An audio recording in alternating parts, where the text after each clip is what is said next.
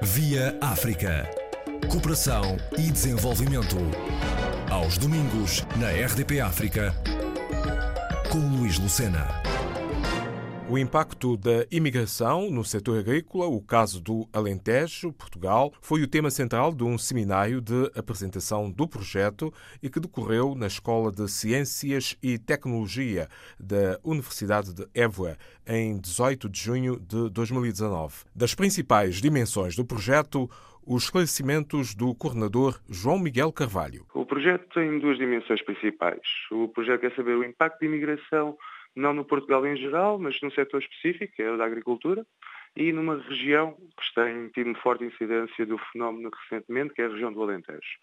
O projeto tem duas dimensões, como eu dizia, que é, por um lado, temos que procurar averiguar com os empregadores destes imigrantes, ou seja, os empresários agrícolas, porque já não são agricultores tradicionais, empresários agrícolas, empresas grandes, empresas agrícolas, que quais são as suas necessidades de recrutamento de mão de obra, quais são os problemas que têm enfrentado no recrutamento da mão de obra, qual é o motivo pelo qual têm recrutado mão de obra estrangeira, quais são as expectativas e necessidades para o futuro, de forma a conseguirmos contextualizar quais serão as necessidades deste setor, que é um setor que utiliza mão de obra de forma intensiva, tal como, por exemplo, com o setor da construção, como aconteceu no setor da construção em 2002, em Portugal, 2001, em que houve um grande pico de imigração para esse setor. Sabemos que estamos a assistir a um pico de imigração para a agricultura. Portanto, temos que contactar os empregadores para saber quais são as suas necessidades, as suas disponibilidades também, porque existem problemas que têm que ser resolvidos de forma integrada entre todos os stakeholders, todos os, todos os atores envolvidos. Esta é a nossa primeira dimensão. Por outro lado, temos a segunda dimensão, que é saber quem são os trabalhadores estrangeiros que estão a desempenhar economicamente ativos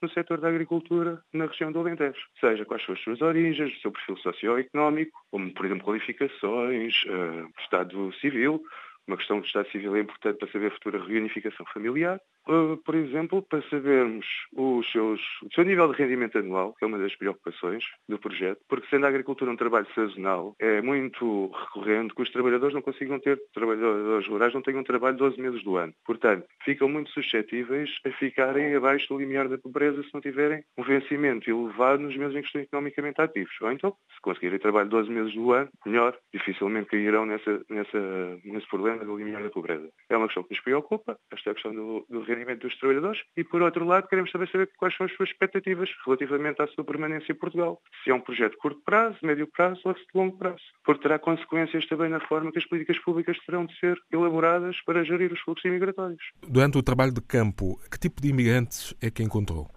Já temos uma grande diversidade, tal como em 2002 são origens que são completamente inesperadas, por parte, vamos dizer, das entidades governativas portuguesas. Temos, depende, temos perfis diferentes, perfis diferentes de imigrantes por zona do Alentejo, mesmo dentro do distrito de Beja há distinções. No sudoeste alentejano, onde há uma forte incidência de plantação de frutos, fruticultura e horticultura, temos asiáticos, uma forte preponderância de nepaleses, de indianos, bangladeshianos, onde antes já tivemos uma grande também forte incidência de imigrantes do Oeste durante a década de 2000. Só que estes terão, sido, terão abandonado o território, alguns ficaram, e têm vindo a ser substituídos por asiáticos. Mas, por exemplo, na região de Beja, existe já uma forte incidência de imigração africana de países francófonos, não são países lusófonos. E o que tem-nos metido, tem-nos colocado algumas dificuldades em termos de, de comunicação. Mas pretendemos ultrapassar isso porque pretendemos traduzir os questionários para os trabalhadores estrangeiros nas suas línguas nativas, de forma a conseguir que tenhamos uma taxa de resposta efetiva e bem sucedida. Só para finalizar, os cidadãos europeus do leste da Europa, mas que são cidadãos europeus, seja romenos, búlgaros, e agora têm constatado que existe também uma nova vaga, um pico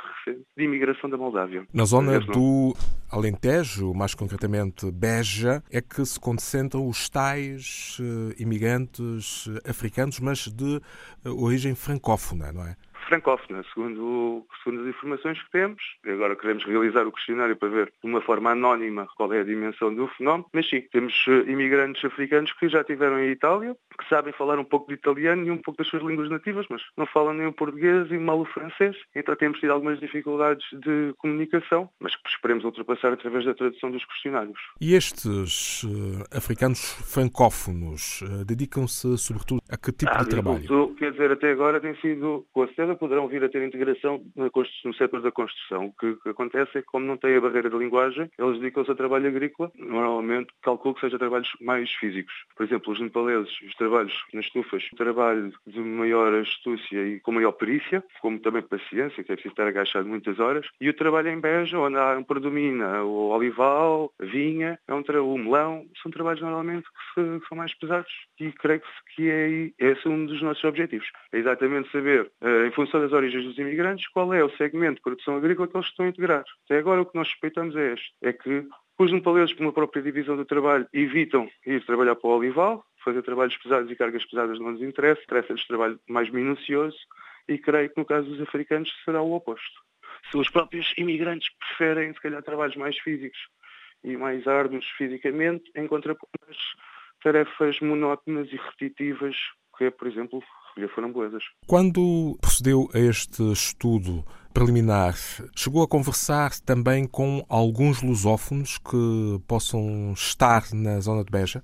Imigrantes lusófonos a trabalhar na agricultura existem imigrantes lusófonos a trabalhar na construção, a trabalhar na... Hotelaria? Exato, hotelaria ou restauração. Mas a agricultura não tem sido um setor onde eles tenham vindo a integrar. Porquê? Porque tem a vantagem da linguagem. Primeiro, a agricultura é um trabalho sazonal, não vai-lhes assegurar o rendimento durante 12 meses, relativamente à construção ou à restauração. Tem a vantagem de saber a língua, preferem muito mais se integrar em trabalhos não sazonais a integrarem-se em trabalhos sazonais que o rendimento é mais precário ao longo dos 12 meses do ano. Este projeto vai ser utilizado, já disse há pouco, para um determinado fim, saber eh, a ocupação desses imigrantes, o que é que fazem na agricultura, eh, mas o caso do Alentejo é especial, como já sabemos, e mais além, para o que poderá servir, seja, indo mais longe nesta análise? Temos vários objetivos. Primeiro, achamos que o que está a passar no, Embeja será, vai, irá ser um reflexo daquilo que será a transformação que será desenvolvida em todo o país.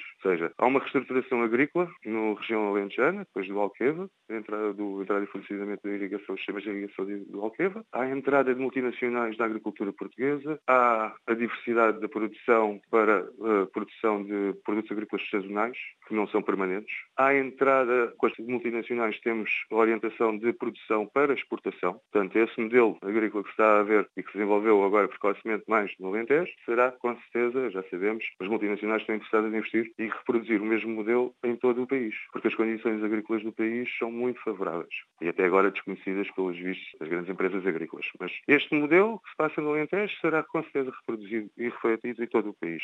Nós procuramos com o estudo, além de saber as populações populações, conhecer as populações para dar apoio técnico à decisão política. Queremos procurar, através da informação, depois facultar, através com a sociedade civil, intercâmbios com a sociedade civil, providenciar informação aos imigrantes, para eles não ficarem, aos trabalhadores estrangeiros, para eles não ficarem independentes de intermediários menos escrupulosos, que é isso que se passa atualmente que não existe uma gestão efetiva dos fluxos imigratórios para Portugal, destes fluxos laborais, o que tem deixado os imigrantes numa, numa situação de forte vulnerabilidade e entregues a grupos de intermediários variados escrúpulos. Entendemos que o estudo seja um dia, apesar de começar com a dimensão regional do Alentejo, tenha provavelmente a ter uma dimensão nacional, as suas conclusões. Porque aquilo que se passa, no, por exemplo, no Conselho de Odmira, é as dinâmicas do, da imigração, a transformação rápida da população, um fenómeno que será observado noutras zonas de baixa densidade populacional. E até dadas as características eh, da zona do Alentejo, em determinados eh, resultados técnicos, poderão uh, utilizar-se no domínio da cooperação, inclusive com os países eh, em zonas da África que tenham mais ou menos um clima semelhante. E, ademais, o que pretendemos é dar informação aos imigrantes que procuramos. Não serão um dos objetivos, mas não era o objetivo inicialmente do projeto, mas é uma necessidade que nós estamos a ver. Existem várias necessidades para menos. Há a necessidade de criar habitação, operação. Acho que o mais importante seria dar providenciar informação aos imigrantes para eles fundamentarem as suas escolhas antes de partirem dos países de origem porque senão cria-se a ideia que existe um Eldorado em Portugal e que, pronto, vai suscitar uma forte atração de fluxos migratórios e depois o Eldorado nunca se chega a concretizar. E as pessoas ficam numa forte posição, ou seja, com uma expectativa tão elevada, podem vir a incorrer em dívidas, por exemplo, depois não poderão ser reembolsadas porque o salário mínimo português não se compara ao de outros países europeus. A cooperação com países africanos ou com países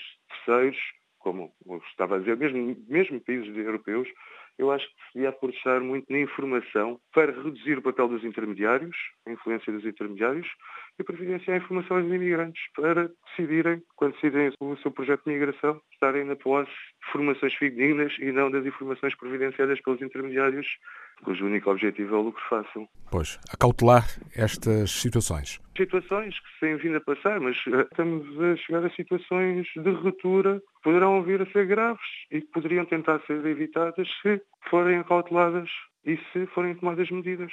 Como nós vimos, o Conselho de Admira, por exemplo, já não tem capacidade em termos de Conselho, em termos de poder local, de fazer, realizar mais intervenções. Não tem poder financeiro, nem capacidade administrativa, nem competências para tal. Precisamos de calcular, porque se queremos que a agricultura seja, na agricultura do século XXI, vai necessitar sempre de trabalhadores estrangeiros e temos que arranjar uma forma que a situação seja sustentável e não que entremos em uma situação de ruptura. Sr. Professor, esta apresentação é única ou será também feita numa outra universidade ou numa outra escola escola técnica? O objetivo da apresentação era fazer um seminário de apresentação aos stakeholders para captarmos a colaboração, sabermos o seu feedback relativamente ao projeto e o creio que poderá vir a estar disponível online. Em princípio não iremos realizar, porque uma das razões por qual realizamos em Évora e não em Lisboa foi porque queríamos chegar às, exatamente às entidades no terreno não em Lisboa, obrigá-las a virem a Lisboa. Por isso, à partida, não está prevista nenhuma sessão de, outra sessão de apresentação. Estará talvez disponível, como estava a dizer, a sessão de apresentação no site do projeto brevemente, se a gravação ficou com qualidade. E depois tem vários momentos, a apresentação científica e também tem a parte interessante da mesa redonda com os atores, como por exemplo um delegado da ACT, da, de Beja, que tem um conhecimento de terreno bastante vasto e que eles próprios quer dizer, tiveram a enunciar aquilo que eu também estive agora a resumir, que é estamos a caminhar para uma situação de ruptura e temos que pensar em evitar esses problemas e a situação, a solução passa pela é integrada, tem que ser integração do governo central, do governo local, das entidades privadas e da sociedade civil. João Miguel Carvalho, docente e coordenador do projeto sobre o impacto da imigração no setor agrícola, o caso do Alentejo. Aqui foram escutadas as explicações relativamente a duas grandes diferentes dimensões desta pesquisa. Via África. Cooperação e desenvolvimento.